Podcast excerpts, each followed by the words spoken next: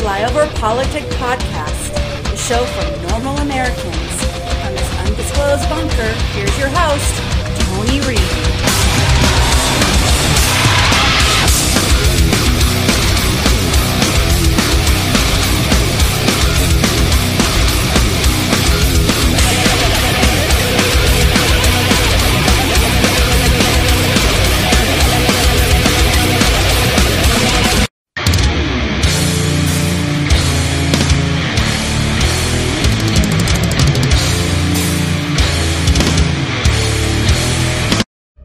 Before January 20th, Donald Trump will no longer be the commander in chief. He will lose control of the Army, Navy, Air Force, Marines, Special Forces, and America's nuclear arsenal.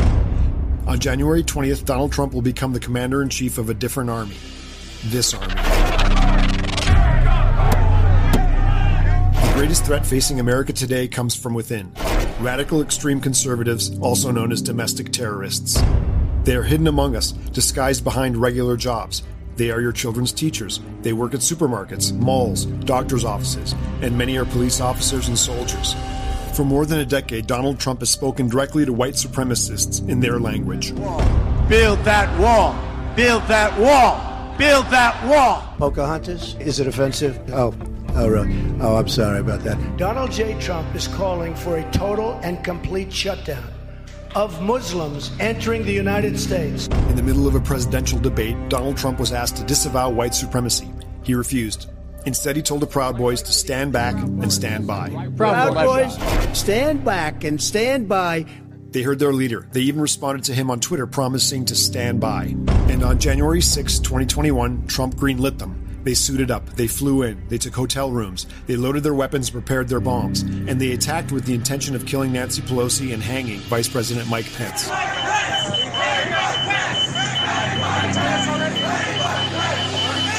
They were vocally saying, Where's the speaker? We know she has staff. They're here someplace. We're going to find them. In the years ahead, Trump will lead his army of domestic terrorists. He will encourage and incite violence. He will play the role of arsonist and fireman. He will start a civil war and then say things were more peaceful when he was president. We have to fight back. In this new war, the battlefield has changes. Computers can be more valuable than guns. And this is what we need now more than ever an army of citizen detectives. I'm proposing we form a citizen army. Our weapons will be computers and cell phones. We, who are monitoring extremists on the internet and reporting their findings to authorities. Remember, before the Navy SEALs killed Osama bin Laden, he had to be found. He was found by a CIA analyst working on a computer thousands of miles away. It's up to you. War on terror, they got to cut it out, Tucker. They got to cut it out. this is dangerous. I agree. I'm worried, and, and it is about power, or else they would make the faith-based case against racism, which is the one that you and I grew up with in this country. They said you're not, don't judge other people because what matters is inside, right? But I, I wonder. You mentioned the BLM movement that really kind of took over a lot of the country, funded by our most powerful corporations over the summer. That is a political movement. Put it in context for us. What would you compare that to? Well, I compare Black Lives Matters uh, to the KKK. I, I really do, and some people don't understand it. But if you go back to the 1860s, after the Emancipation Proclamation, the KKK was started, and it was the enforcement arm of the Democratic Party. And what's the enforcement arm of the Democratic Party right now? Black Lives Matter and Antifa. They will come to your home and violate your home, the try to intimidate the people in your home if they disagree with you politically. Black Lives Matter, a Marxist organization. Marxism is hostile towards religion. That's why I'm glad you went there today. These are atheist values being expressed from our leaders, demonizing individual citizens here in America, branding them as white supremacists because they decided, because we disagree with their opinion about something. This is lunacy and it's dangerous. What I love about your analysis, and I think the reason you're able to see this so clearly. Um, I was struck by something that President Biden said yesterday in his inaugural speech. He said there are truth and there are lies. Um, lies told for power and for profit. And I heard that as a direct shot at some of the media companies that lied about the election results. We know who they are. I mean, they're, they're you know, right wing companies. Some are more fringe than others at this point, or more, I guess, extreme than others. And so if they continue to engage in lies, something that he is trying to combat, what is your communication strategy? Will you deny those networks any interviews? I mean, what happens if they re- revert to form immediately? Well, what, look, what I could say about our communication strategy is we we are committed to reaching uh, every American. That's another thing you heard President Biden say in his inaugural yesterday. He wants to, he called on all Americans to work together. And I can say, as communications director, our focus is on making sure that we're reaching everybody. Now, obviously, if media companies are uh, are willfully lying or um, uh, are not carrying forth straightforward, honest information from the president when we make him available or from administration officials when we make them available, uh, then of course that's something that we're going to think about and we're going to factor in. But our hope writ large is that we're going to be able to use all sorts of creative platforms, that we're going to be able to reach out in, in all sorts of ways to meet people where they are. Um, we, you know, we love viewers who watch CNN, but we also love viewers who don't watch CNN. We people who are uh, on, who are online, who are on Twitter, who are on digital platforms. So we're going to think comprehensively about how we can make sure that everybody uh, across the political spectrum and in all communities all across the country are hearing from President Biden, from Vice President Harris, and are hearing about the Biden agenda viewers who don't watch CNN, your words make no sense to me. Um, Kate, Kate Bedingfield, thank you. Thank you very much for your time. We really appreciate thank it. Thank you for having me, Allison. I really appreciate it. This is not going to be like any inauguration any of us has ever seen. You can bet on that. But it's exactly what we have come to expect from a disgraced president. A president who lost the election and is the first in American history to have been impeached twice. The final days of his administration completely on brand, classless, graceless, unpresidential, all about ego. And here we are tonight in the divided states of America. We've seen where the president's hostile rhetoric and incompetence has taken our country to violent insurrection in our national, in our, in our capital, I should say, threatening our democracy.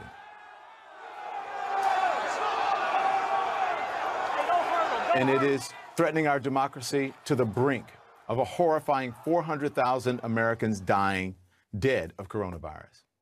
That's the America Joe Biden will inherit in just hours. Donald Trump's divisive, damaging president coming to an end on the day we remember the life and work of Dr. Martin Luther King Jr., less than two days from the moment that Kamala Harris makes history as the first black South Asian woman to become vice president of the United States. The Biden Harris administration was elected to represent all Americans, with more than 81 million people voting for them. But it was voters of color who put them over the finish line. Even as the current president, until Wednesday at noon, anyway, deliberately tried to divide us. That as more and more of the Republicans who supported this president, who stood by him through every racist attack, even as he tried to disenfranchise millions of Americans, many of them voters of color. Those Republicans like Mike Pence, who putting out empty tweets quoting Dr. King's words. Can you believe it? Amazing. Like Mitch McConnell, who supported a president whose actions go against everything Dr. King stood for. Like Lindsey Graham, who allegedly called Georgia election officials to get them to throw out legal votes, including large numbers from black voters.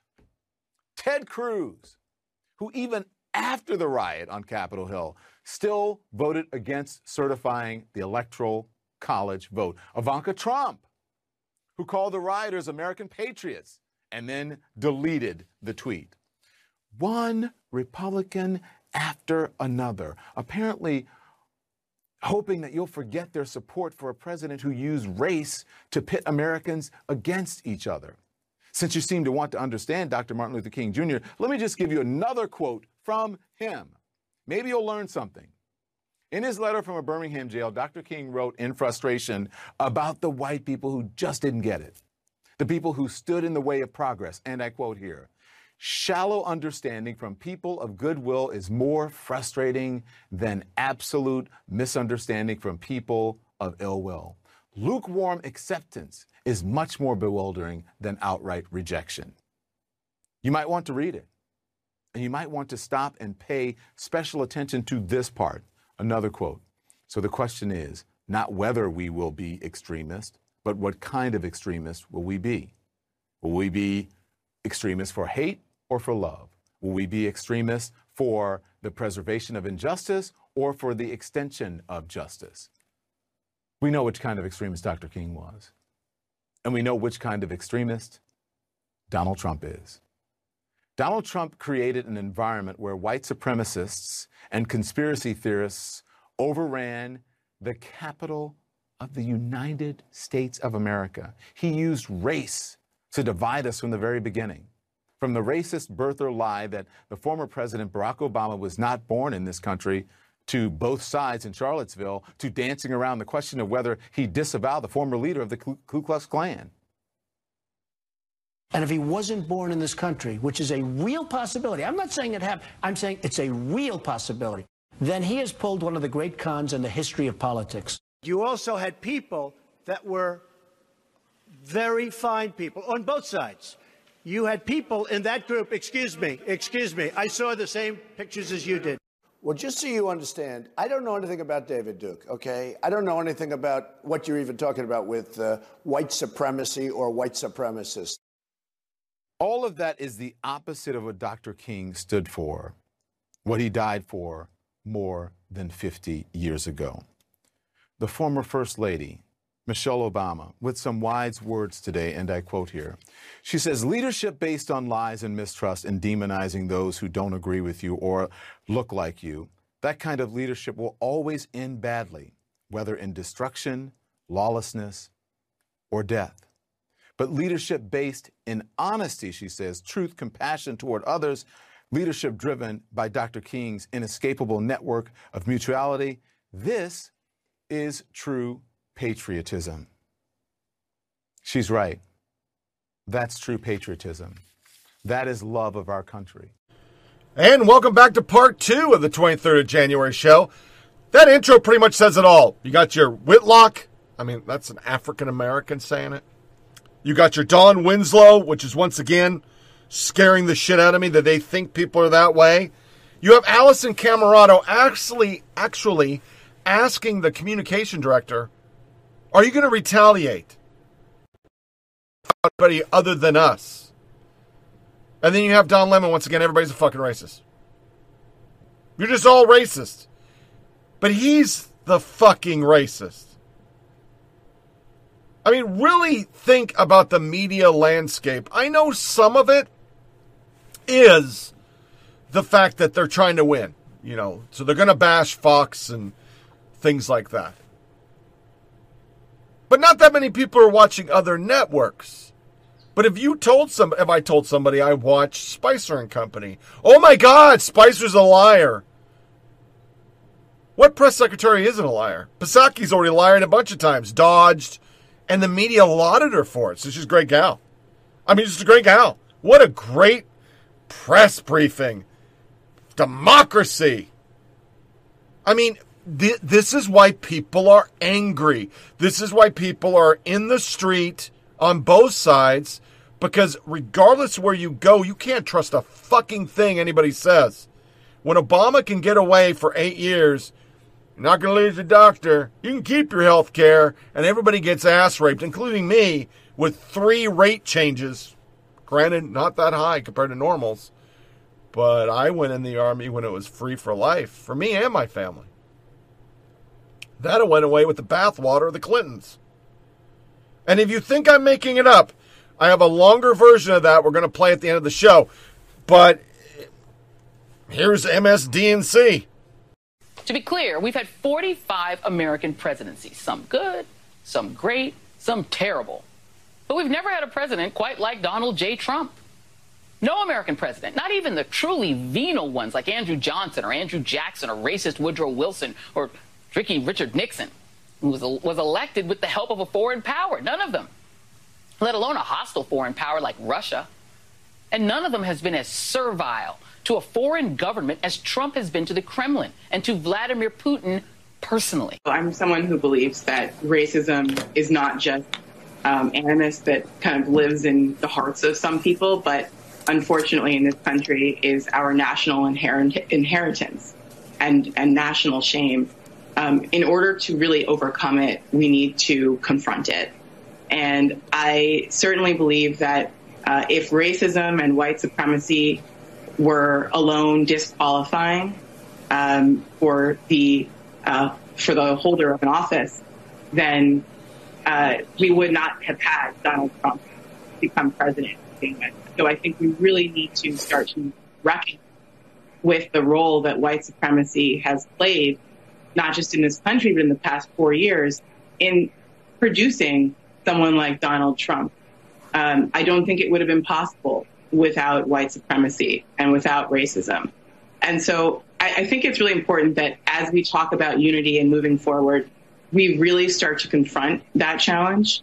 Um, I think I'm very hopeful because when we saw what happened on, on January 6th, a lot of Americans of goodwill saw the true face of white supremacy and of, of Trumpism at its core. And so that's not what we want as a country.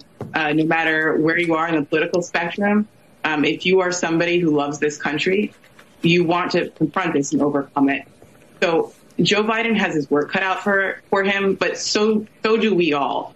And I think, you know, unless we actually root out this racism, we will never overcome this challenge. And we might find ourselves right back in the same position.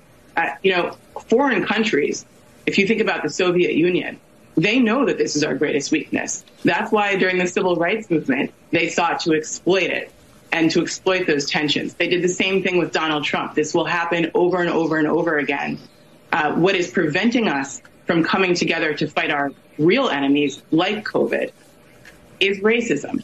It is at the heart of what allowed Donald Trump free rein to terrorize the American people for four years. And it will continue to do so in other forms. It did so before Donald Trump. It will do so again unless we confront it and defeat it together. Yesterday, I was also heartened to see Washingtonians posting photos of their neighborhoods on social media and tagging them with We Are DC. It is a much needed reminder to the world that our city has so much to offer outside of the federal enclave. And actually, all of these neighborhoods are what will become the 51st state of Washington, D.C. So keep sharing those photos. Make sure that you're signed up for inauguration alerts. Remember that if you see something unusual, say something when you have um, guards coming, guardsmen and women coming from all over the country at this time, uh, I do think uh, that it is is prudent uh, to make sure that that they are being vetted, uh, and that anybody who cannot pledge uh, allegiance to um, to their mission uh, and may be pulled by other views needs not only to be removed from this duty, they need to be removed from the guard.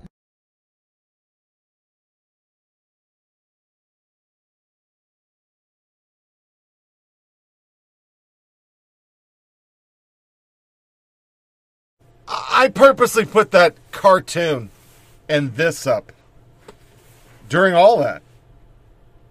Remember when people were occupying federal buildings, police buildings, city halls, destroying property? You were a racist.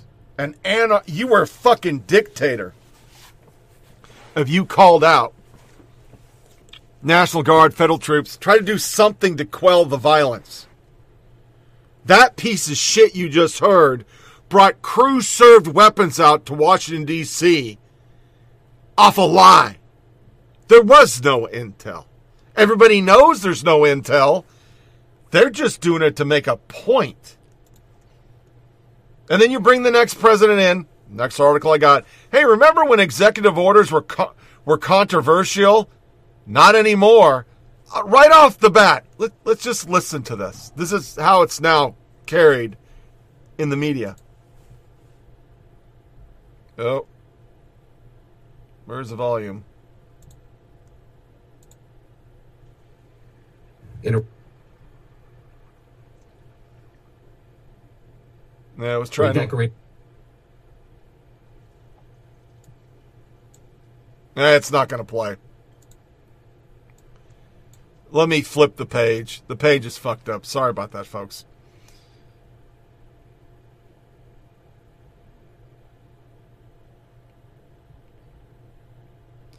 Immigration, federal mask mandate, repeal the Muslim travel ban, extend eviction foreclosure moratorium, rejoin Paris Accord, uh, Accord and rejoin WHO.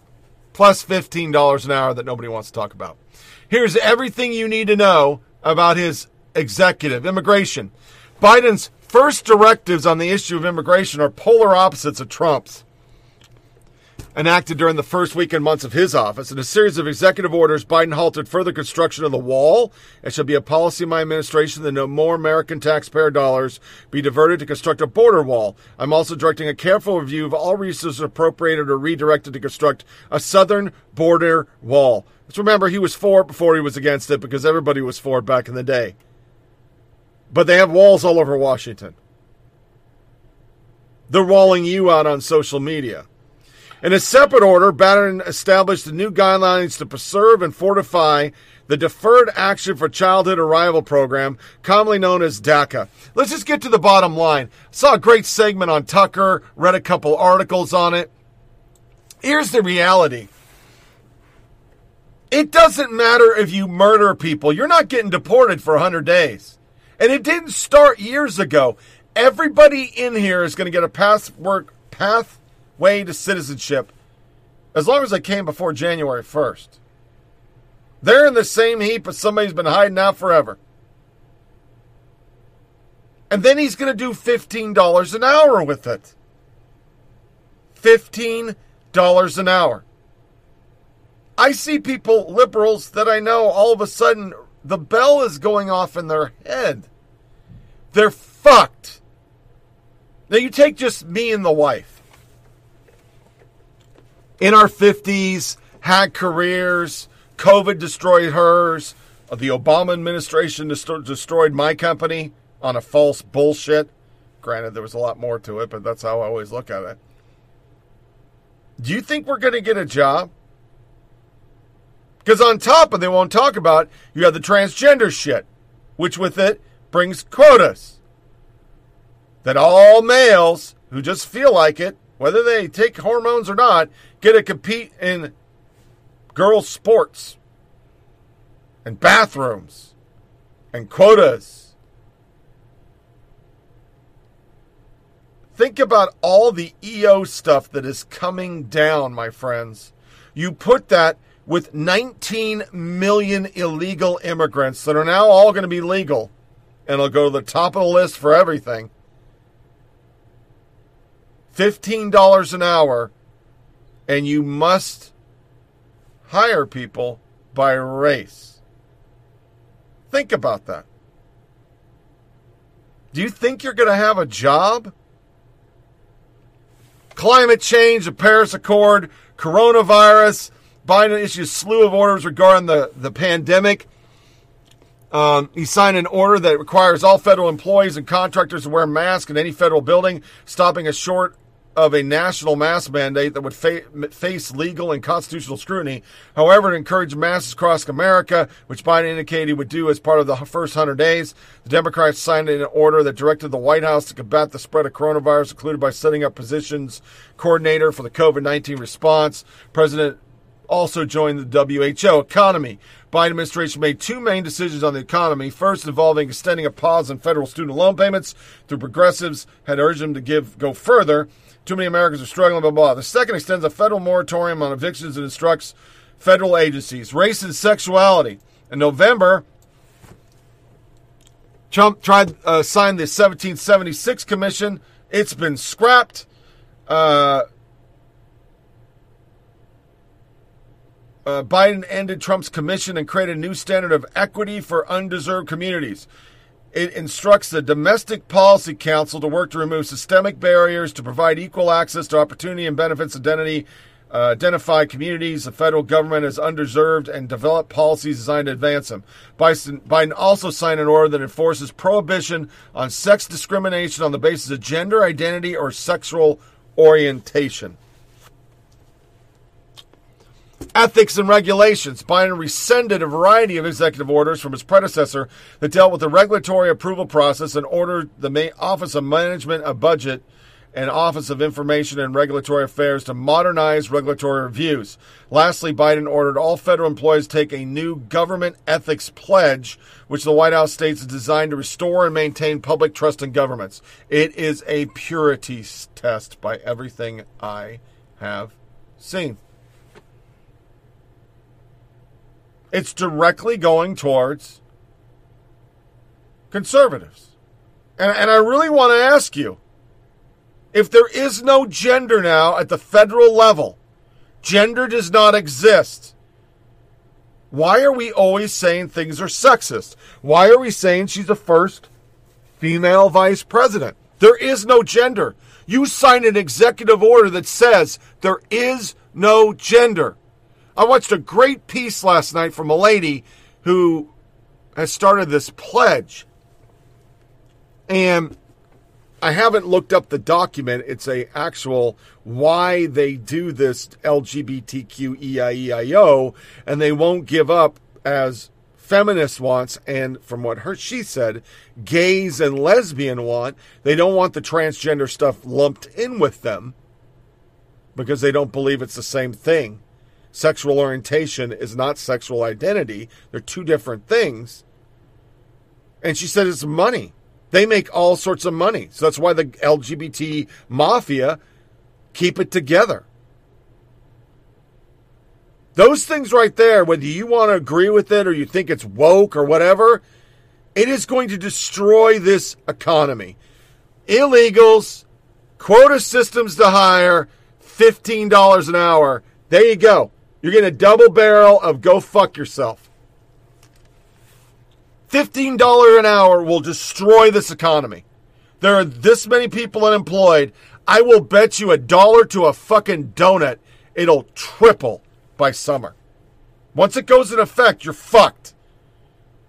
Everything will be automated. I mean, if you look at a McDonald's now, there's one person on the counter. That person's going away. Everybody will drive through. You'll just drive through. And they'll figure out a way to get a machine to fill your Coke and shove your shit out a win- window like the fucking Jetsons. Because they're still going to make theirs. They got to to stay alive. It's a franchise. Dude didn't do it to be noble and hand out burgers. And then you saw with the last one, and I, I want to make sure I, I understand it, and, and, you understand it, and even though it's explanatory, you're all racist. Every fucking one of you is a racist. You're all KKK.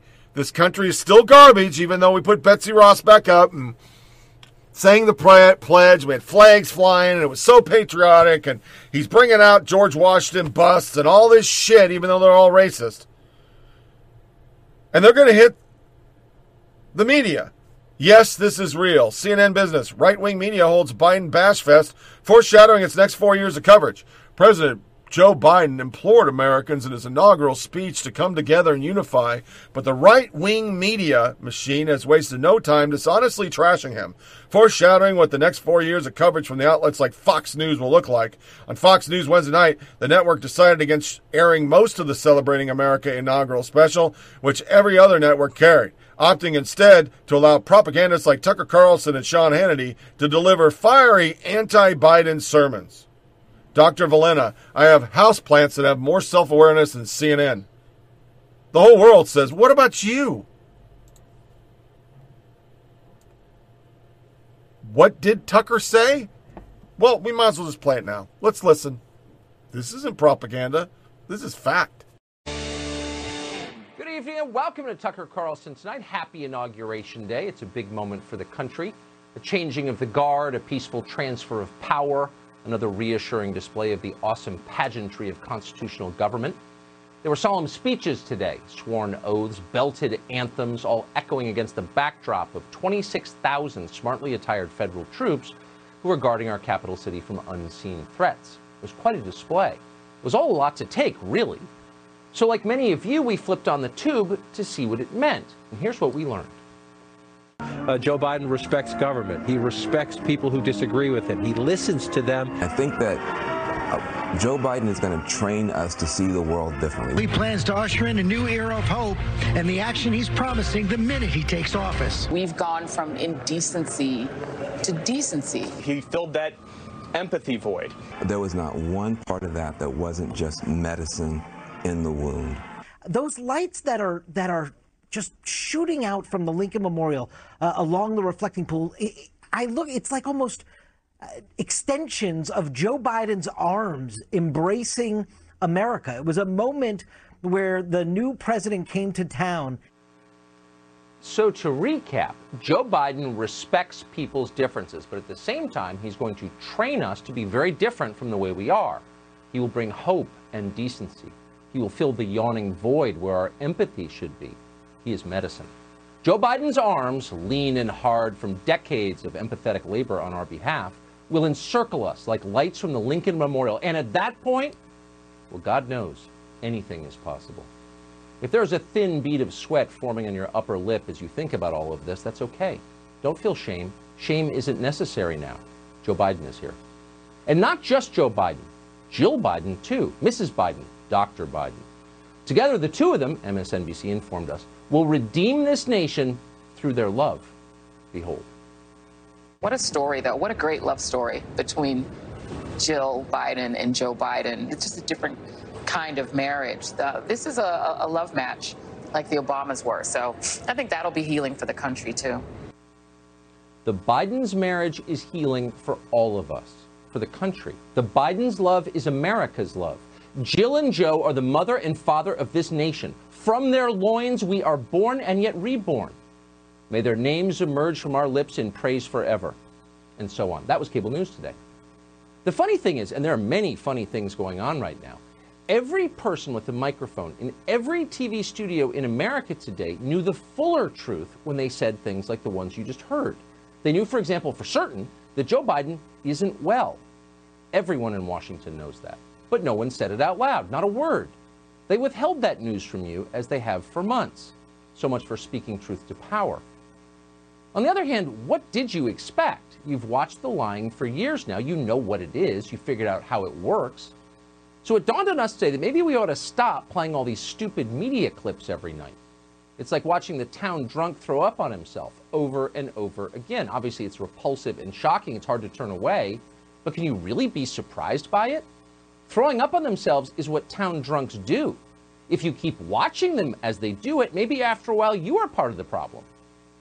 Maybe so. In any case, we flipped off CNN and decided to check out Joe Biden's speech for ourselves. And it was interesting, actually, both for what it said and for what it didn't say. One particular part of this speech stuck out especially. Now, we didn't support Joe Biden for president, you probably guessed that.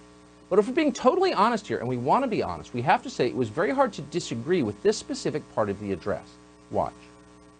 On this January day, my whole soul is in this bringing America together, uniting our people, uniting our nation. And I ask every American to join me in this cause. With unity, we can do great things, important things.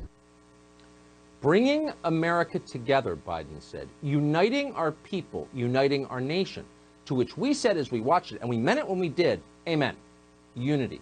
That is precisely what this country needs more than it needs anything.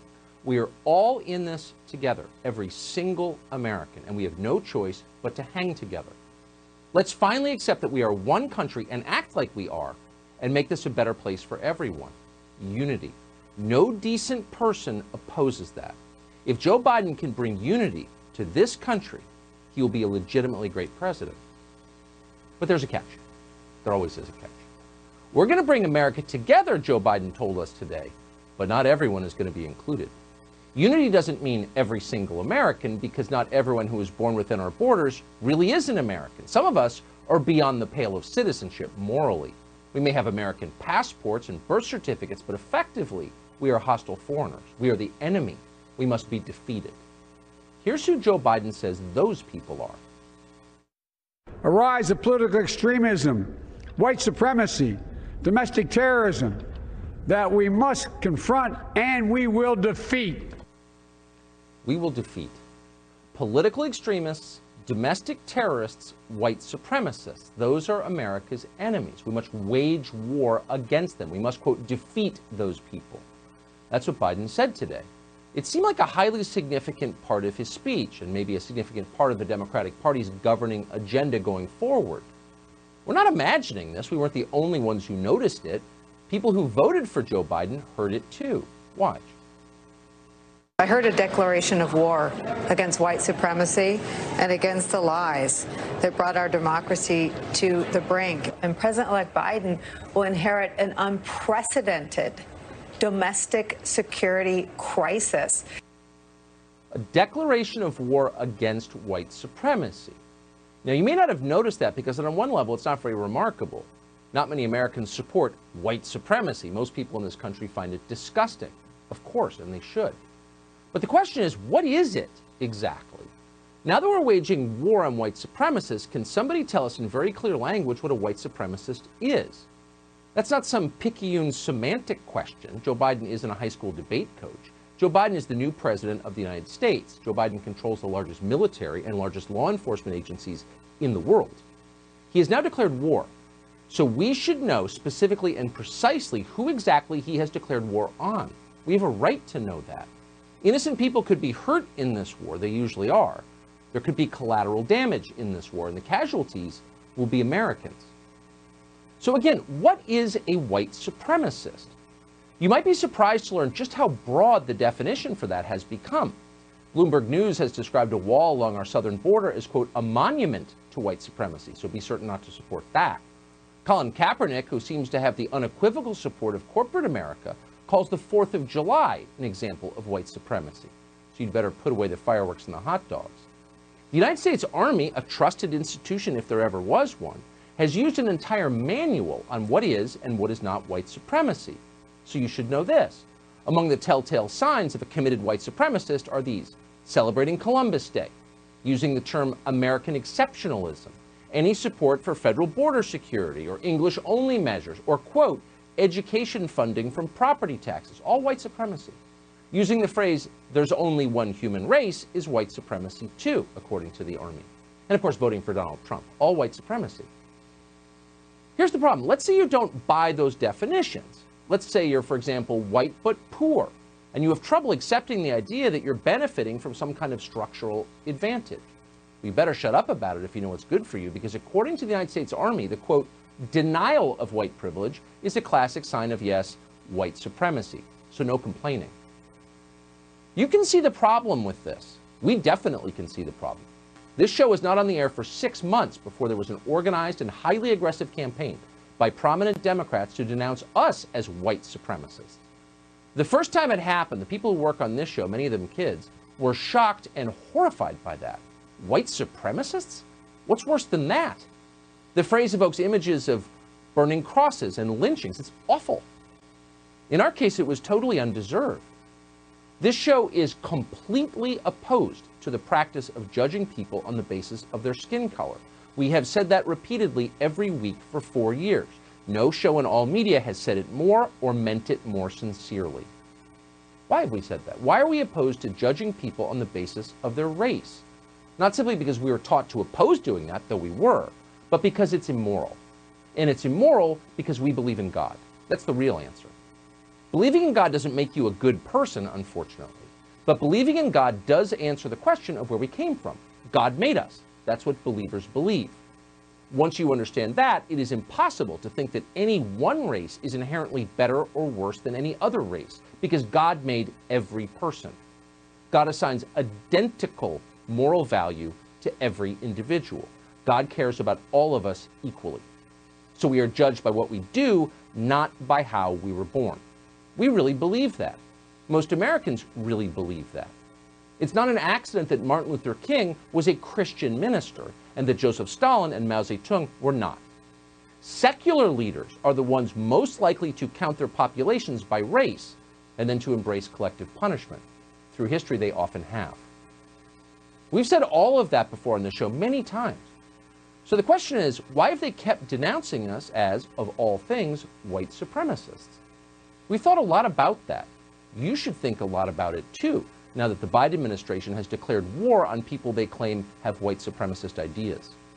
In our case, it all started when we began criticizing the people in charge. Other channels fill their air with attacks on so called Proud Boys, whoever they are, or the QAnon enthusiasts, or gun owners in central Pennsylvania who fix air conditionings for a living and tend to vote the wrong way. They go after those people, and you can see why. Attacking those people isn't hard. None of them have real power. They don't. Let's be honest, they don't. But private equity does have power, a lot of power. So does Google. So does Citibank. So does the government of China. So does even silly Alexandria Ocasio Cortez with her massive social media accounts. Those are the people who run our country. And they don't like to be criticized. On the other hand, they don't care to defend themselves directly with reason and fact. Often they can't do that. So instead, they denounce you, your critics, their critics, as white supremacists. And then they just ignore what you say. Fine. We've dealt with this for years. We're used to it. It no longer hurts our feelings. We understand what's going on. But there's a new regime in power starting today, and they seem to be planning to accelerate things dramatically. They're getting the FBI and the Pentagon involved in this hunt for people who may criticize them. That's a very big change, and you should understand what it's really about. Jason Whitlock is a journalist. We're always happy to have him on the show.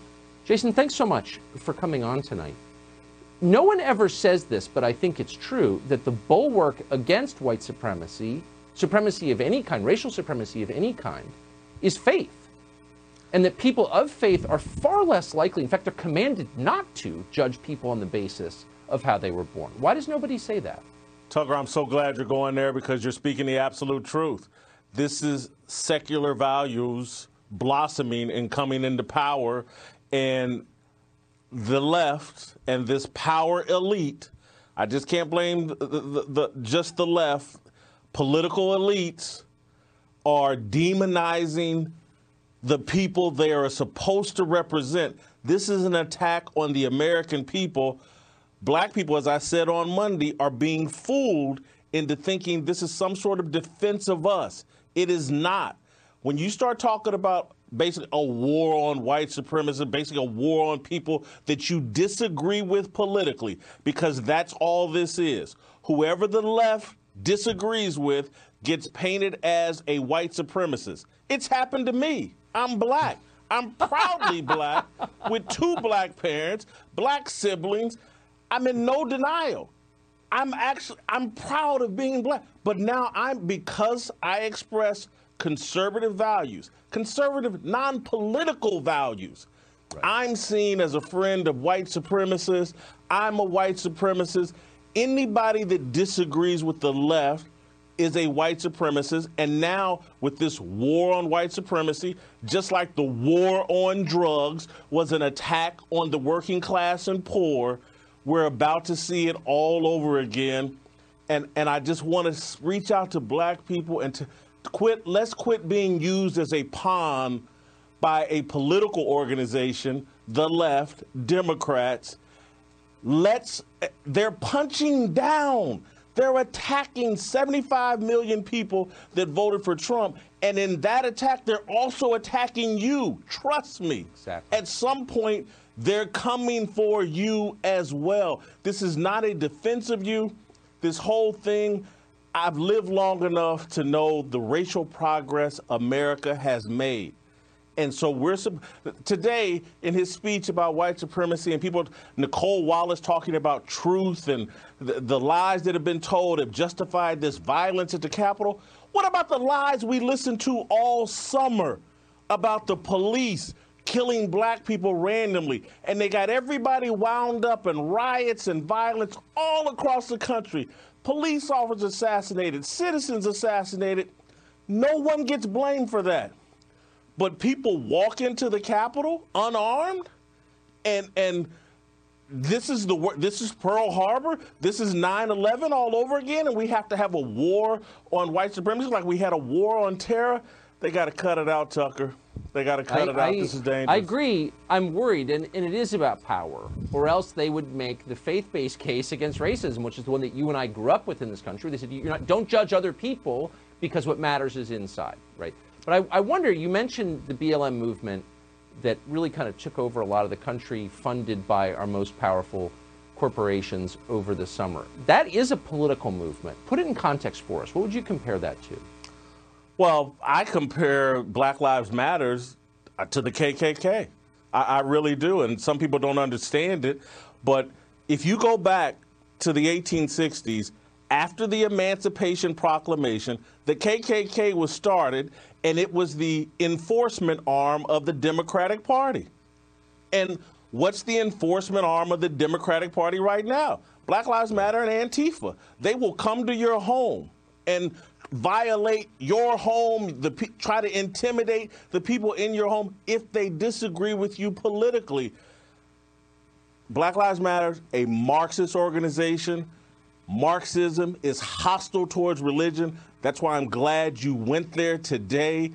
These are atheist values being expressed from our leaders, demonizing individual citizens here in America, branding them as white supremacists because they decided, because we disagree with their opinion about something. This is lunacy and it's dangerous. What I love about your analysis, and I think the reason you're able to see this so clearly when so many others don't, is you understand these struggles as about power, as as one group trying to impose its will upon another. That that really is the central dynamic in politics. It's power, right? It's not it's not primarily race. It's power, and I don't know why that's not obvious to more people. They've come up with a strategy, Tucker. The Democrats, and you got to tip your hat to them. It's an evil strategy, but it is working. They have convinced the public if you want to not be considered racist, support Democrats, support the left. That's the way to inoculate yourself from ever being accused of racism or being a sellout to your black race. That is their political strategy. That's what they're offering the people. We can protect you from being smeared as a racist. Joe Biden offered no policies today. There were platitudes and generalizations and attacks on President Trump. There was no vision expressed for America and how we move this country forward. There was no offer of unity. Again, as we said a, a, week or two ago, you have to reach out to these 75 million people and say, hey, I know you're struggling and I know you're frustrated with this country. Let's have a conversation and let's quit smearing each other. Let me hear your concerns and try to address some of them. We're not Amen. doing that. So I don't see any unity being promoted.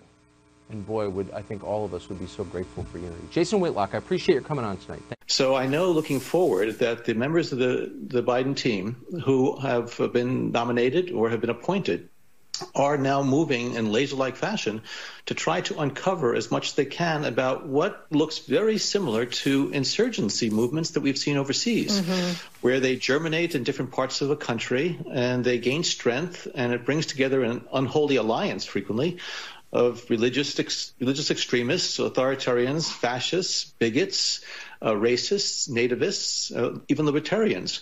And unfortunately, I think there has been this momentum that has been generated as a result of, unfortunately, the demagogic rhetoric of people that just departed government, but also those who continue in the halls of Congress.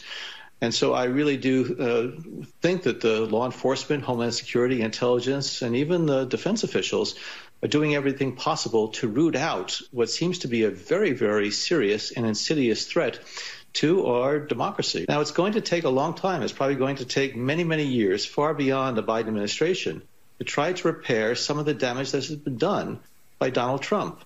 But I know that Joe Biden is determined to do it. It's going to be a challenge. And I think the major challenge, while I agree with um, Brennan about the the news medias that spew lies and the online platforms where you can go for your favorite conspiracy theory we're ignoring the fact that the majority of Republicans that serve in the building that we watched all day today went along with the lies. There's a broader societal issue that is going to take many years to detox the disinformation, the lies, the hate that has been spread a whole segment of the American population has been radicalized by what has happened over the last four years. And I think there's a lot of work to be done uh, to, to deal with the broader societal issues that go beyond what even national security, homeland security professionals could do. And the connective tissue between the, the twin crises, the twin challenges, if you will, is disinformation. But rather, can government work with these tech companies to determine how they can at least slow the spread of this poisonous disinformation? And then the last piece, Nicole, is one that you've thought a lot about, I know too, which is can the Republican Party finally stand up and, and tell their people the truth? And this is what Mitt Romney said so powerfully the night of January 6th, which is leadership is telling people the truth. Uh, and if we get enough Republicans who are willing to do that, I think the combination of what Joe Biden can do, what can be done through policy, what can be done with tech companies, uh, and hopefully what at least a somewhat more responsible Republican Party can do, can begin to drain the toxicity out of our democracy. When when two former uh, West Wing staffers talk, we, we always talk in lists. You gave me three things I want to respond to. Let, let, let me start with, with your last point about Republicans telling the truth. It, it would be my policy that a Republican must assert the truth before they're allowed to share any other views.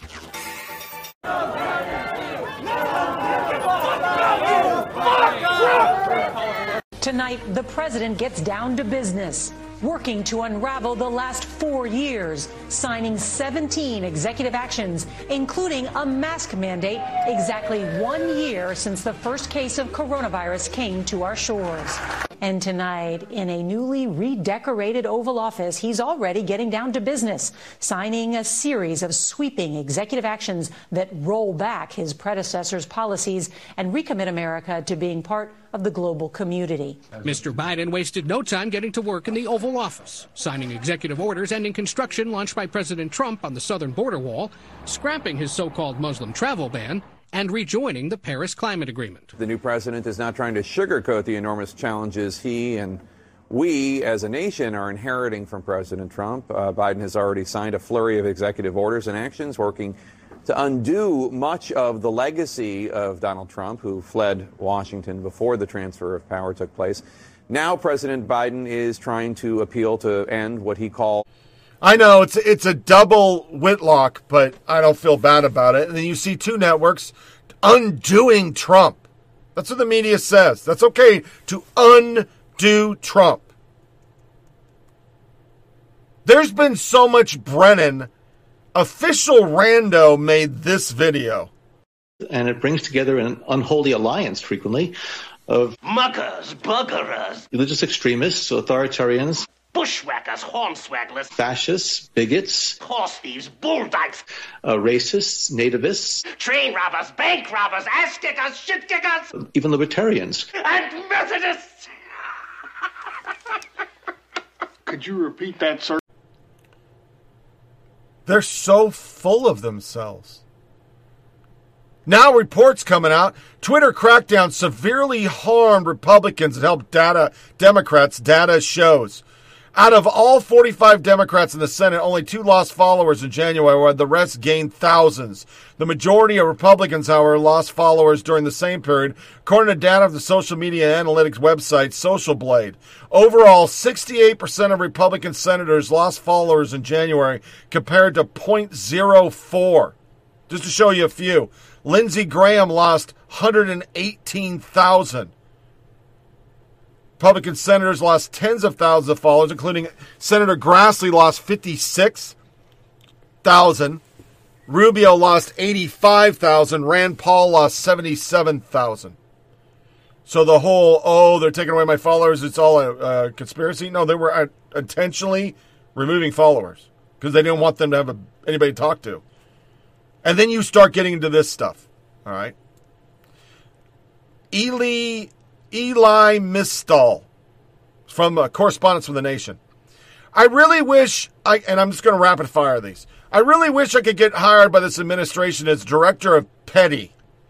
There are going to be Trumpers throughout this system and need to be punished, but can't be fired or jailed. For those people, somebody with my creativity in making enemies suffer is required. Unity. Actor Tim Matheson. So wonderful to have a first lady with class and heart and can speak English. He deleted it. It was captured. New York Times contributor Will Wilkinson. also deleted this. Aha!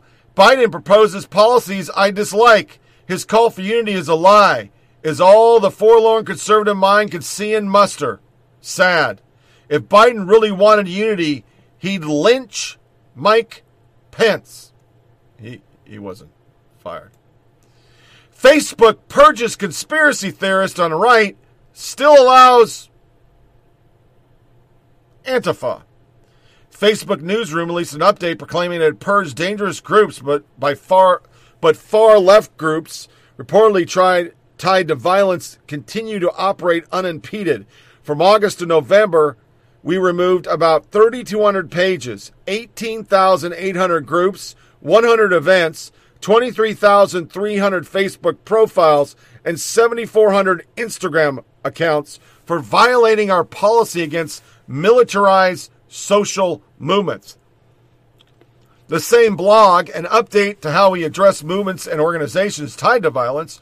We removed about 3,000 pages, 9,800 groups, 420 events, 16,200 Facebook profiles, and 25,000 Instagram accounts for just talking about QAnon.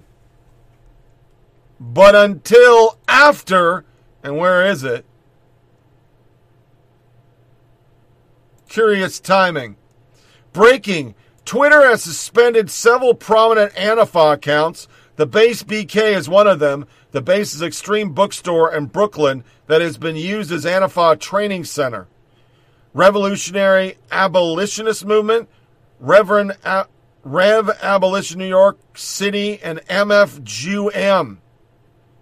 Democrats, we are done with them. Do with them as you will. Last night, Biden stormtroopers tear gas cons- concerned anti-fascist protesters, and now big tech is stepping in to silence them. This is not normal. This is Germany. This is a clear assault by the Stasi arm of the Biden administration on free speech and protected rights in this country. But Trump tweets, and everybody was, of course, being a smartass because that's that's what it was under Trump.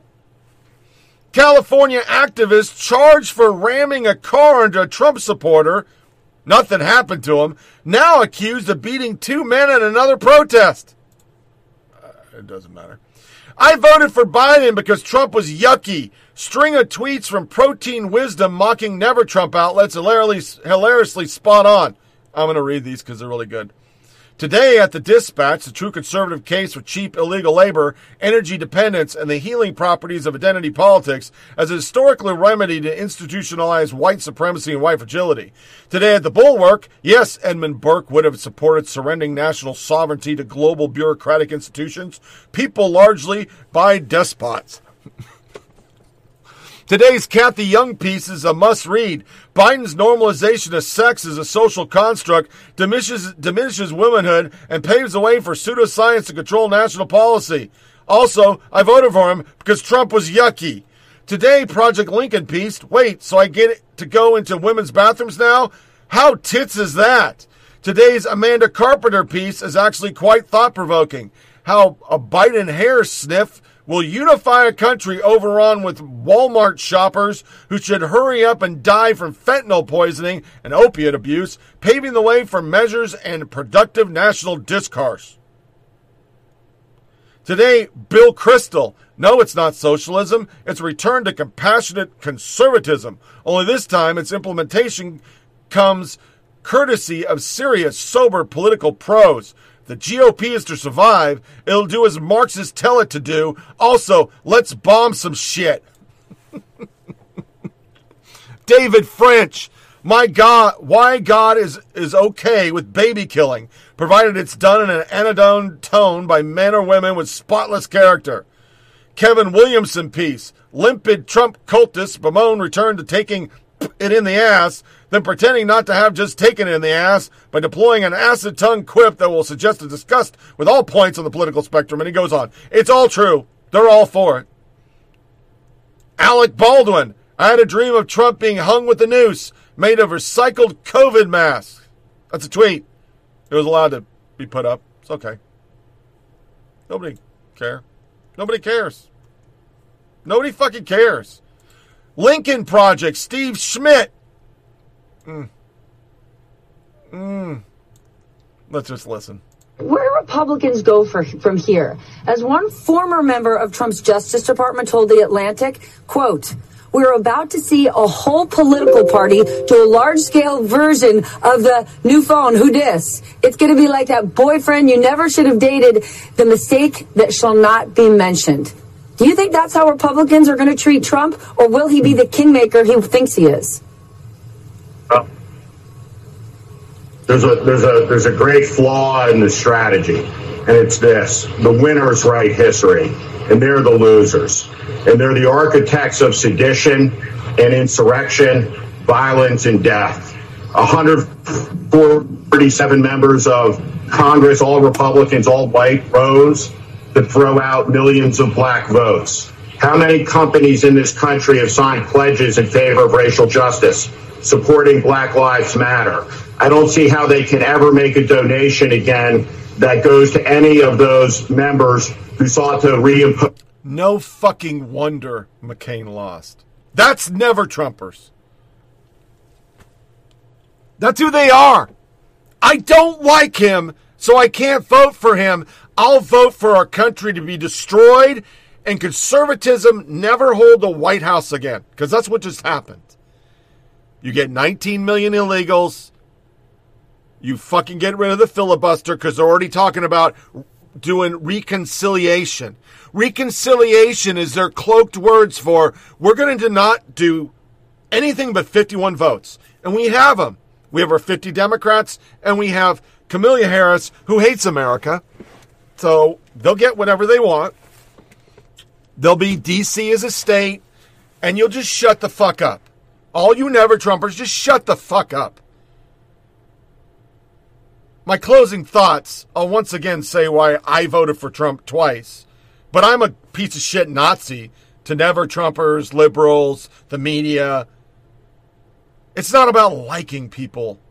Fuck, you shouldn't like any of these politicians. They're pieces of fucking shit. New York Times writer, shaken by driving through America. I just took a 1,600 mile road trip from Washington to St. Louis and back. I was shaken by what I saw. Almost everywhere I stopped gas station, restaurants, hotels across Maryland, West Virginia, Pennsylvania, Ohio, Indiana, Illinois. There was a sign on the door saying that people had to wear masks to enter, and almost everywhere most people ignored it. At a Fairfield Inn in Ohio, a middle aged couple sat unmasked on a lobby sofa for hours, drinking beer and scrolling through their phones. The hotel staff evidently did nothing about it. At a convenience store in Indiana, a hand drawn sign on the door read, Face masks are required. Please do not enter without one. Customers did anyway. Nationwide, about half of Americans aren't wearing masks when it's close contact with people outside their households, according to a survey by the University of Southern California. Eh, that's not a bias survey. Sure. Yeah, okay. That's like doing a Fox survey. Shut the fuck up. Wearing a mask isn't much fun, I realize, but the inconvenience sure seems worth the benefit. Study after study have shown that masks reduce virus spread. That's actually false. Study after study have shown whether you wear a mask or not, people are getting at the same rate. You take blue states that have been locked down forever, you take red states that have been locked not been locked down forever, they're getting the same 110,000 cases a day. That's science, man, it's fucking math. I'm sorry math doesn't work for you with well, well, I'm sure Biden's going to take care of that. Math is a social construct, so numbers don't matter. Wearing a mask, oh, okay, I'm sorry. Millions of Americans have decided they would prefer more COVID for their communities and potentially for their families and themselves to more masks. Accelerating the vaccination campaign is an urgent task for the Biden. And he seems to have a plan. That's Trump's plan, but just add 80,000 more. Good job. But if he doesn't find a way to persuade, more Americans to do their part to slow the virus spread, a lot more people will die in the meantime. I feel like I just drove across the country that's losing a winnable fight. Scott Coleman. And yet they're performing at the numbers are better than the same states that are locked down. Does critical thinking escape the left entirely? Sure, it does. It's dogma. They don't think through things. Everything is circular logic for progressives, never Trumpers, people that hated Trump. It's a circular logic. Their arguments always circle back on it's okay if a D, D, well, fuck it, I can't do hand signs. Fucking D is behind somebody's name. because they're good people. Alex Berenson. I've known David 30 plus years. He's a decent, honorable, mathematically aware, and very smart, and he seems to have lost his mind. I don't understand this story at all. The risk of a 1,600 mile drive all by itself overwhelms any benefit of being vaccinated a couple weeks early or wearing a mask. No fucking shit. Why would you take that drive if COVID was so bad? If you're appalled by what you see outside the Beltway, maybe it's a sign you spent too much time here in the DMV bubble. Gabrielle Hoffman. Von Bohm Bowarkik. Make no mistake, this thread is not about his disdain for the unwashed masses, not the lack of ma- This is a. Okay, let me do it. Make no mistake, this thread is about his disdain for the unwashed masses, not the mask. Another shook by those smelly Walmart people. You know, yesterday I I have the app for the Weather Channel. I'm a big weather geek. Sorry. It's who I am. And I pay for the premium. And the video started literally with a lot of us have been wondering whether our neighbors will get the vaccine and how that'll affect us. That's the difference between Dems and conservatives. Or I won't even say conservatives, non progs. I don't give a fuck if you get a vaccine. I don't care if you're fucking goats or you dress up as a goat or you're getting surgery to become a goat. I don't fucking care about you and your life. It's none of my goddamn business. None of it. But progressives, never Trumpers, liberals, the media, they're so busy telling everybody else how to live their life that we get this. That's the difference between if it was true votes, 80 million people and 75 million people. 75 like the Trump administration for the reasons that they weren't in everybody's business, they weren't telling people how to live. 80 million believe it is their duty to tell you you're a moron, you don't live your life right, and you just listen to us, we could get you on the right path of wokeness. I mean, for fuck's sake, the White House website has already changed everything to woke pronouns. All of it. Like overnight, they rolled it out.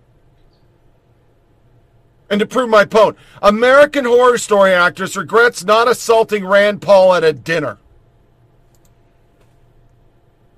They're so into telling everybody how to live. The left eats itself. Petition inside NPR accuses NPR of white supremacist culture. NPR. Dan Pfeiffer accuses the GOP of weaponizing unity. Chuck Fleischmann, executive order signed in the first few weeks of presidency. Trump 4, Obama 8, Bush 2, Clinton 2, Biden 17 and going. Can't call yourself bipartisan and unifying when you govern via executive order. The thing that's so silly about it they're getting rid of the filibuster, so why do they have to executive order? Put it in law. But the point is, every one of the 17 does not have a, a major, near a majority of popularity. It just doesn't. Dan Pfeiffer, Joe Biden ran on a message of unity less than 72 hours in his presidency. The unity message is being weaponized. Pouncing! We're pouncing against him with bad faith arguments from Republicans and others. Here's what's happening and what we need to push back on. To be clear, Biden pursuing his agenda is not divisive. Biden undoing Trump's policy is not divisive. Biden rooting out Trump hacks burrowed in the government is not divisive. Trump hacks.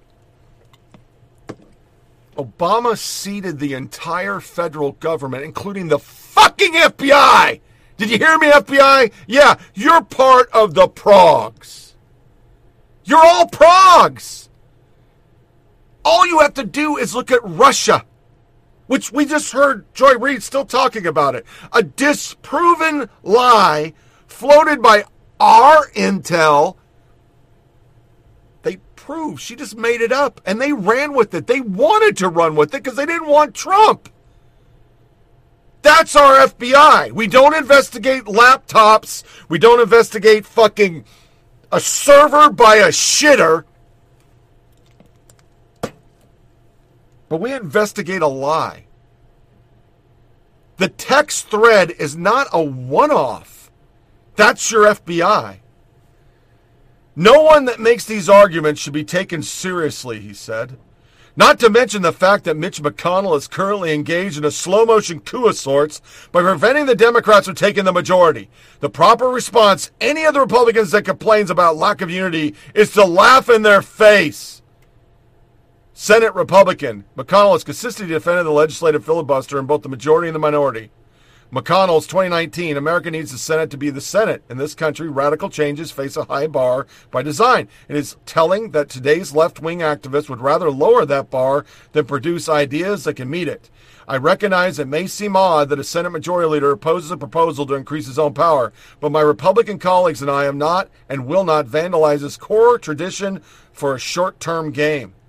I don't think the filibuster is a problem, and it does generate, on many occasions, a bipartisan solution. We do have some big differences about a number of things, but there are a lot of things we do together. 2017, eliminating the legit, le- legislative filibuster would fundamentally change the way the Senate has worked for a long time. We're not going to do that. 2012, the Senate has functioned for quite a number of decades without a simple majority threshold for everything we do. It has a good effect because it brings people together. To do anything in the Senate, you have to have some bipartisanship buy in. 2011. Eliminating the filibuster would unilaterally change the Senate itself. Stephen L. Miller. Nuking the filibuster is the kind of short term thinking the Democrats are expect, uh, experts at, and the GOP is too fast to play defense on. I mean, do it. And then say hello to a 20 week abortion ban in two years. Have fun. I, I don't have his, you know, positivity on that. I, I think we'll never win an election again. but the point is, they already did it to get the ACA.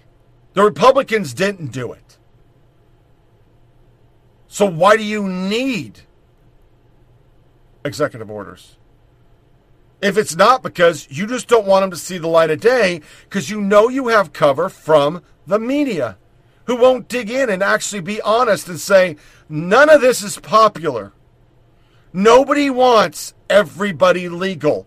Nobody wants $15 an hour. Nobody wants cock and balls racing against girls. Nobody.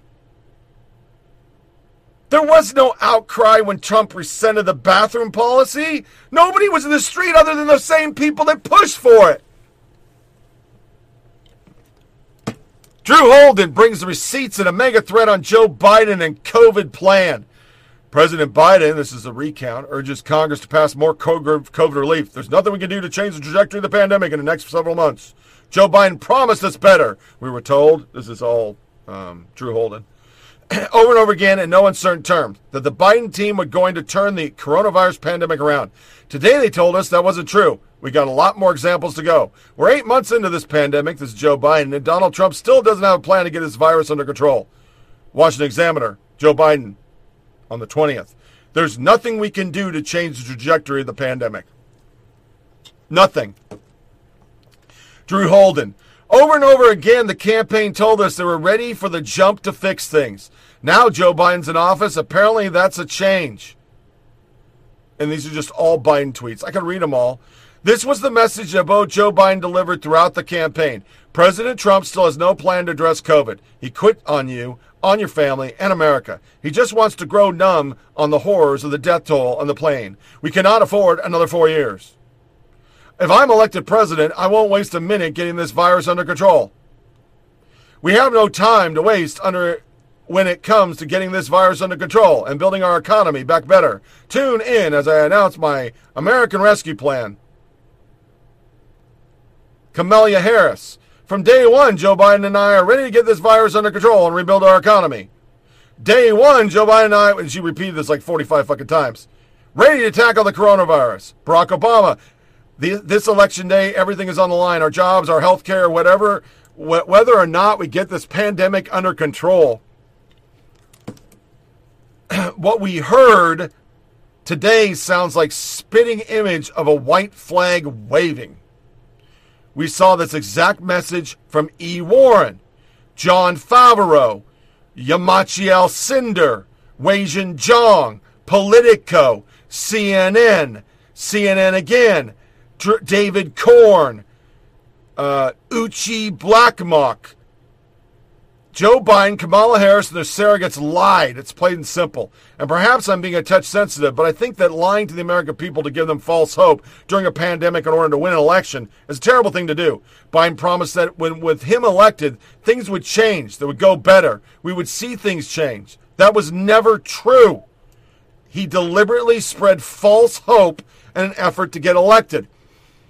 A big part of the problem is that this kinds of estimates and predictions inform future action. If things will get better so long as we just hunker down, wait for a vaccine, etc., then it makes sense to expect short-term sacrifice to see that realized. That's what we've been told, but it isn't true. It hasn't been true. Biden campaigned on a proactive version of 15 days to slow the spread, and today conceded that well, it's going to be a lot longer than 15 days. In the interim, the sacrifice will be expected to continue. But under the new calculus, those expectations don't actually make any sense. Just like 15 days to slow the spread doesn't make sense that it's 10 months plus to slow the spread. The consequences are different and severe, and I've tried to explain. We've got to rethink the way we're approaching this because it's tenable. And today, Joe Biden confirmed that the pandemic trajectory isn't going to get any better anytime soon. And the consequences of the lockdown will only keep building. And I know that it can be really easy to give it into anger on this stuff, but so many of those around us are struggling desperately. Food banks are working hard to help, and they need your support, which is why most of us with an IQ above a fucking potato and not consumed with Trump hate didn't vote for this fuck. The illegal and $15 an hour under an economy that is fucked. Well, goddamn. It's never going to get fixed. And if this UK new strain, which is already in the country because there was no travel ban in the UK, it's like the new movie. Have you seen the trailer of it being day month 300? CDC says people may receive their follow up doses of COVID vaccine as much as six weeks later. The guidance posted in January 21st update to the CDC website said a second dose should be administered as close to the recommended schedule as possible, either three three weeks or four weeks, depending on which one you got. NBC 10 Philadelphia, so it came from a liberal source. CDC quietly changes COVID vaccine guidance to okay mixing Pfizer and Moderna shots in exceptional situation.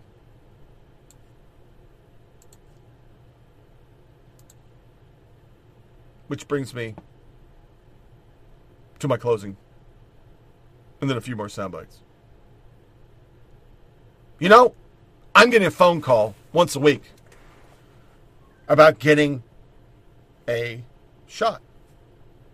I've been identified as an obese piece of fucking shit in categories so I guess the military is still saying it's not my skin color that gets me a shot, it's actually my medical conditions. And I have not said yes yet because I want to talk to a doctor. It's not that I don't trust the government. There are many things that go into this. A, I'd rather have my wife get the vaccine first because I love her. I don't want her to get it. B, what will yellow fever, um, one other one that I couldn't remember the name, and, and anthrax. I got violently ill off all of them. Just like violently ill. I had 103 temperature on the third booster for anthrax. So I'm a little concerned about getting the shot. But it's no longer a free government. If the left shows you anything, they're the people that cook up murder boards. Whether you want to call them or not, care is based on if you did what we told you. Remember, from here to here, my stomach is torn. It's not because I'm obese fucking man. I'm chunky. That's not how it tore. It tore lifting something. I will get no medical coverage for it. Because that kind of hernia is classified by the military as obesity. And if I wasn't obese, it wouldn't have happened. But yet the doctor said you only got to lose 10 pounds. And I'm no longer obese. So they say.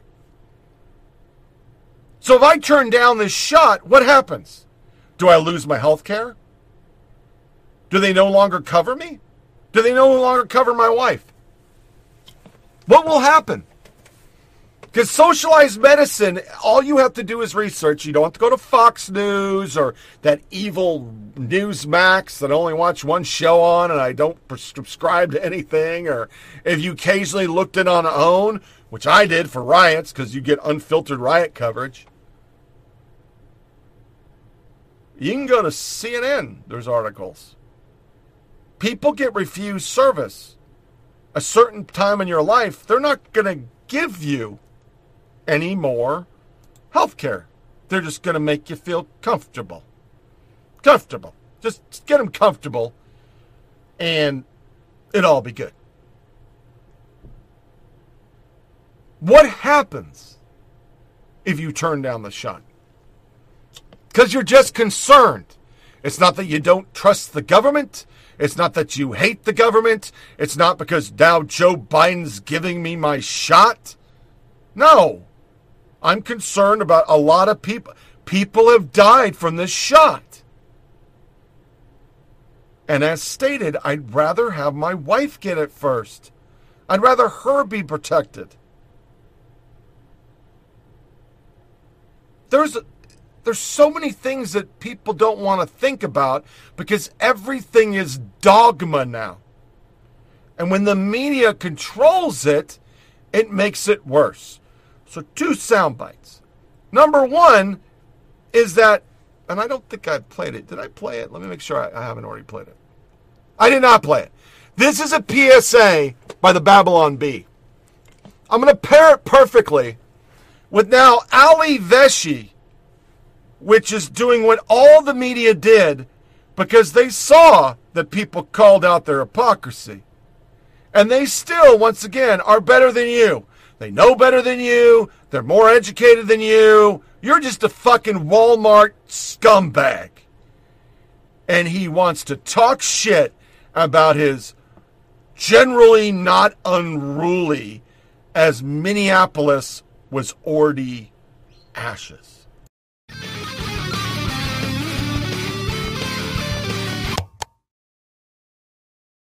This yours? No, I. Your mother said she found it in your closet. I don't know. One of the guys must. Must have what? Look, Dad, it's Where not did you my... get it? Dad, I. Answer me. Who taught you how to do this stuff? You, all right? I learned it by watching you. Extremists who riot learn from other extremists who riot. On the night of Thursday, May 28th, I was standing in front of a burning liquor store at the corner of East Lake Street and Minnehaha Avenue in Minneapolis. Three days had passed since the killing of George Floyd by police, and I'd been at that intersection for six hours watching and reporting on the frustration growing. I talked about it for 90 seconds. I described the scene in detail to my colleague Brian Williams, who was anchoring in New York City, and I was concerned that the impression a viewer might get from watching a police station overcome and of buildings burning was that of a riot or that Minneapolis itself was burning. And it wasn't. So I wanted to emphasize that there had been and remained an overwhelming majority of the protesters who were peaceful and not participating in any violence. So I did for about 20 seconds after my minute and a half report. And that 20 seconds is the only part of several days of reporting that the right wing media continues to circulate. In fact, by late in the presidential campaign, an inaccurate blending of the events of those days became a regular laugh line for Donald Trump, who repeatedly told rallygoers some version of this story about how the media embraced, downplayed, and encouraged violence. That 20 second clip of my reporting, without the context, made its way to the floor of Congress as part of a hearing. But here's the truth. most of the media did not excuse or condone violence. Some of us, like me, did work hard to contextualize it. And there is a distinction between the violent protests and protests that have violence. Now, critics wonder why is there widespread revulsion at the violence at the Capitol when I and others have spent months trying to say that violence can be a necessary part of protest. Well, for starters, the Capitol is not a liquor store. Rabbi Yossi Levine of the Manhattan Jewish Center sent that line in a message to his congregants about the attack, saying of the Capitol, quote, when someone breaks its windows, it's not criminal mischief. It's an assault on democracy and decency. And that is the point. Violence must always be understood in context. The violence of the anti apartheid movement, the civil rights movement, the Indian independence campaign, any violence at all that fights injustice is violence with meaning behind it, born of the failure of other means and methods of redress. The killing of Ahmaud Arbery by white vigilantes in Georgia and of George Floyd by Minneapolis police are facts authenticated and witnessed on video by millions. Violence that means to spread democracy and injustice and encourage fairness in the application of the rule of law has nothing at all in common with the wanton anti democratic riots of January 6th, fueled by Donald Trump and QAnon conspiracy theories of an election that was stolen. It's perfect pairing. Perfect. Because that's what's getting people angry and upset. Then you have this last little article. Biden administration changes U.S. ambassador to Israel into U.S. ambassador to Israel, the West Bank, and Gaza. Day one policy shift signals new admin does not consider any part of this area as Israeli territory, and then they switched it back.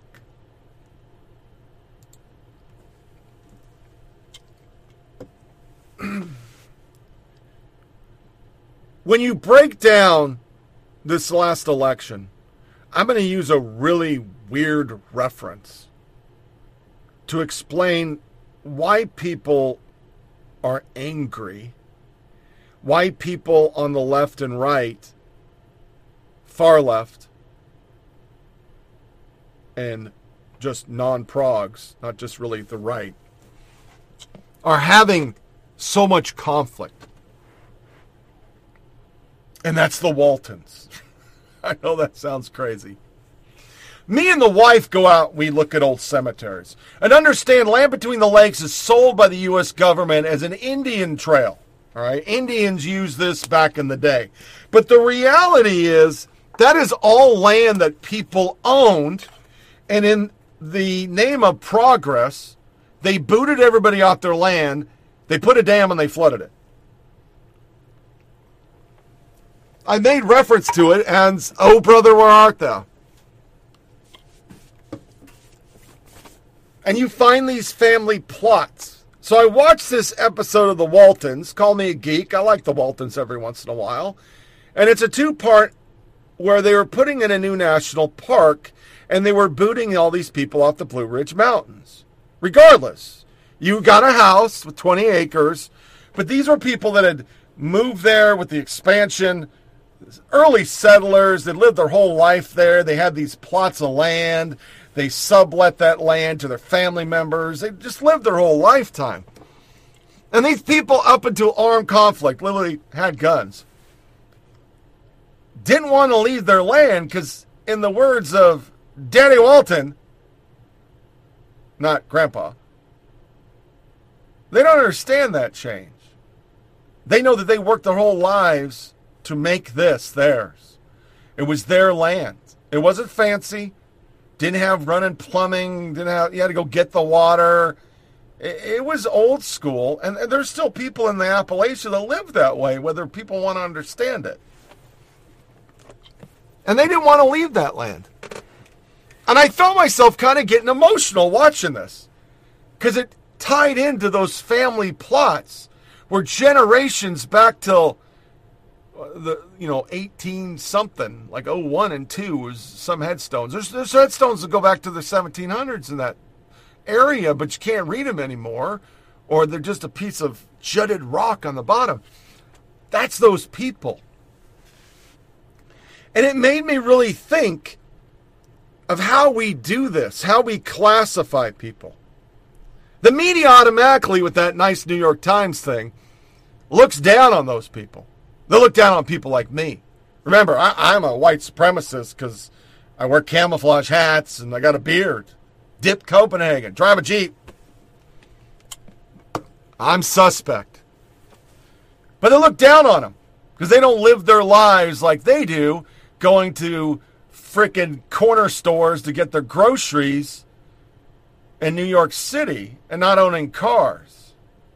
I mean, how many things have we done over these last five years of those that have listened to the podcast just literally talking about shit like that? How they just look down on you because you don't live like them. And then you tie in the COVID and everything we talked about in this last hour and a half of just judging, telling you how to live your life. It's not about black and white. It's not about women and men. It's not like going back to the 50s. They're not looking for days of ore, yore, and the diversification of America. That's not what they're angry about. What people are angry about, what this election was about for a lot of people, was just being Americans, being able to be America. I've said it about a billion times. I've been all over this country. It's huge. It's different everywhere. The norms, the values, the way people live, not even the same. It is the beauty of this country. But Democrats will cookie cutter the fuck out of you. They'll tell you how to live, what you can say, what you can think. They're already doing it. His executive orders are so fucking extreme. There are so many of them. Down to Israel. So, of course, those people see things slipping away.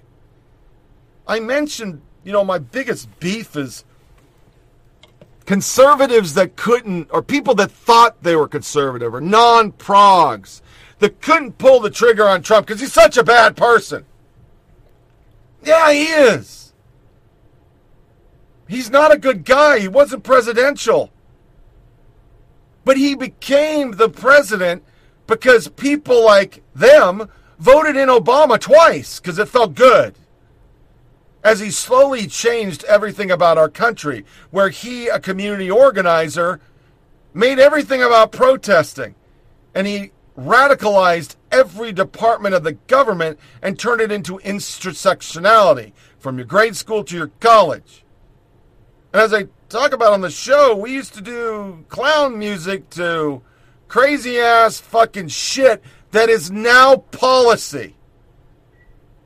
Pronouns we mocked it year two of this show. Went to websites, how to find out what a fucking TERF was. That's policy now. The fringe, $15 an hour, is policy. Allowing everybody to be in here and no borders, what used to be Marxist, anarchist, Antifa shit, is policy. No border. No ice. Total chaos. Murderers going to stay in the country. You go do a murder and you're white, you're going to jail. Bail reform. Policy. I don't play the clown music anymore. I don't even do news, news and social media nuggets. It's not that I liked Trump. It's not that I thought he was a great president. But you got Trump because y'all went after Obama and thought he was great shit. So presidential. A community organizer that a fucking game show host took over the country and your party. Because for years, principled conservatives weren't listening to those people that are no different than those Blue Ridge Mountain people on the fucking Waltons. They don't care about color, sexual orientation, pronouns. They just wanted to be able to keep their way of life, their culture, be able to train their kids to judge everybody on their character, not their color, who they fuck, or what clothes they wear because they felt like a girl that day. That's all they wanted. That's what America used to be. But now, if you hold those values that America is a great place, just like it is, that our form of government is just fine with checks and balances so not one party can take it off in a direction that 50% of the country don't agree with. Take your popular vote, shove it in your fucking ass. That mail in ballot, I don't give a fuck what you say. There's no checks and balances on that shit. People that were, there's multi votes, there's all sorts of shit. Biden's the president. I'm not saying it should be taken over by secessionists and seditionists. I'm just saying that's bullshit. You know it's bullshit, but you're going with it because you hate them. 50% of the country thinks totally different. 50% of the country just wants to live their goddamn life and not be told how to live within the four walls of their house. But over the last two years, we've had people tell you what you can say, how you can think, take away your digital profile, tell you you must eat with a mask. You must be masked in your house. You can't leave your house. And it was all kabuki theater because it's clearly obvious with Biden, who said Trump was the virus and he was going to fix the virus, he's not fixing shit. Because nobody's responsible for this virus other than fucking China, who linked it the fuck out. They leaked it out and it got in the world before they told anybody. That's who's responsible. But with our complicit media, we now have lied to the whole country that now this president is just going to turn back the clock. COVID's going to go away. And then it's okay to come into office and take everything your predecessor and all the people that worked for him and banish them from the public discourse. That's all under the umbrella of, okay, that sounds good, because Trump's bad. But yet, if a principled conservative that even my two never Trumpers go, what a great guy, he's read the Federalist Papers. He goes in office and does that, it will be un American. If Republicans said, we're going to make a bunch of states and make a bunch of new voters so that we never lose power, that's a power grab. If they got rid of the filibuster so there is no bipartisanship at all, oh, that's un American. So, of course, people don't watch CNN, MSDNC, ABC, CBS, PBS. Of course, they don't watch it. They've watched four years of histrionics over the dumbest shit in less than two months. We've watched all that be what it was kabuki theater to win an election. From troops to COVID to Constitution to agenda. And a president walked in and did 17 executive orders that are not popular with this country at all. There's no deep dive, there's no pushback. There's questions about what color Air Force One will be. And on the very same day, that gentleman signed a executive order that you must wear a mask on federal land. He violated it, and the media was just for it. I was going to look up the soundbite of Chris Cuomo call, make, mocking the president. He's so manly. When he got released from having COVID, had stood on a balcony by himself on the White House without a mask, by himself outside. That was a whole day of media. Biden not wearing a mask was five minutes and it was deflected by a press secretary who is awesome because she makes no news and she doesn't answer any question. Same media, same network. I think if people could realign their heads, stop reading the New York Times and WAPO, step back and understand what is the problem with America it is that it's okay for everybody to dog people that they don't agree with who happen to be non progressive, demean them, call them names, and not let them have any public discourse, digitally or other and blanket it under white supremacy. It's not about race. It's not about gender. It's about what we believe America is.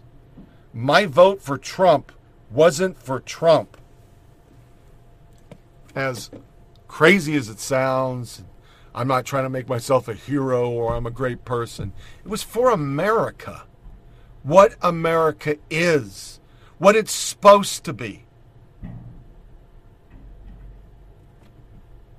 Because in my heart, after just 17 executive orders, the $15 an hour, everybody becomes legal, second state, no filibuster, complicit media. It's America no more. I could be wrong. But the more I talk to people who think like me, that's kind of the consensus. So this wraps up another episode of Flyover Politic Podcast. Please go to foppodcast.com. You'll get the audio for these two shows and the video for these two shows. Check out the Twitter account at Fop Tony Reed. Our next show will be the 27th of January, Year of the Lord 2021. Maybe have a little fun on that. Maybe talk about an NFC championship game that my Packers don't lose. That'd be kind of fucking cool. I hope you all have a good week going ahead. Enjoy this weekend. Disconnect from all your devices. Don't give the yeah yeahs. We're going to end on Goya, president, talking about America in general. And tune in for our next show. As always, thanks for watching or listening, and take care. And Goya Foods has just finished your biggest, most successful year ever. Yes. You know, the problem is it's a political year, and, and you know, they weaponize coronavirus, unfortunately, to shut down this economy. The worst thing we can do is shut down our economy, kill our spirit. You know, we have a, we need a reason to get up in the morning God, family, work. And they're taking away our spirit, they're taking away our ability to work. They essentially call, uh, you know, declared martial law, I believe, in this country, shutting everything down it's the worst thing we could have done just for political gain. I think it's criminal. Criminal. I think it's immoral to shut down this economy for this basically political reasons. And you know, uh, we're one nation under God. We're not one nation under Twitter. We're not one nation, you know, under big media or under central government. We're trying to have media, uh, big tech right. control our lives. The government control our lives, and you know, we need to not move away from God. We need to move closer to God. They want to cancel God. They want to cancel our speech. They want to cancel our culture, our history, our liberty. They want to control us, the few controlling the many, like a bunch of sheep. You know, none of these people care about us. You know, we cannot move away from God. We need to love and to build, hmm. not hate and destroy. You know, some of us want to be one nation indivisible. You can't be indivisible without God. We have to pray, we have to have hope, and we have to move closer to God. Otherwise, it's not a pretty picture.